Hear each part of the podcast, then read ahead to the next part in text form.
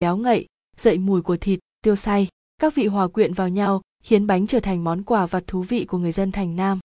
Bánh xíu páo với hình dáng nhỏ xinh đã theo chân người Hoa đến Nam Định từ rất lâu. Chiếc bánh giản dị, trông qua giống một chiếc bánh bao chiên, nhưng nhân như bánh nướng và vỏ ngoài tựa bánh pía sóc trăng.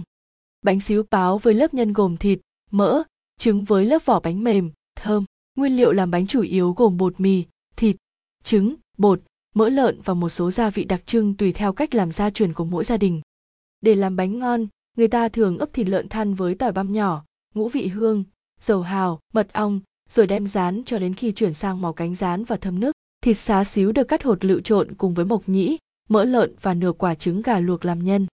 Vỏ bánh được làm từ bột mì.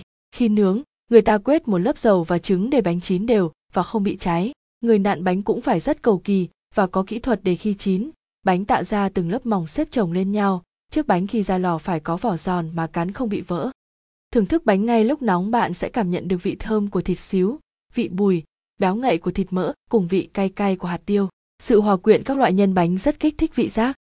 Bên cạnh mùi vị hấp dẫn, bánh xíu páo cũng cung cấp đầy đủ chất dinh dưỡng, có đủ tinh bột, protein trong thịt, trứng, trở thành món ăn sáng hay ăn vặt mỗi chiều khá lý tưởng.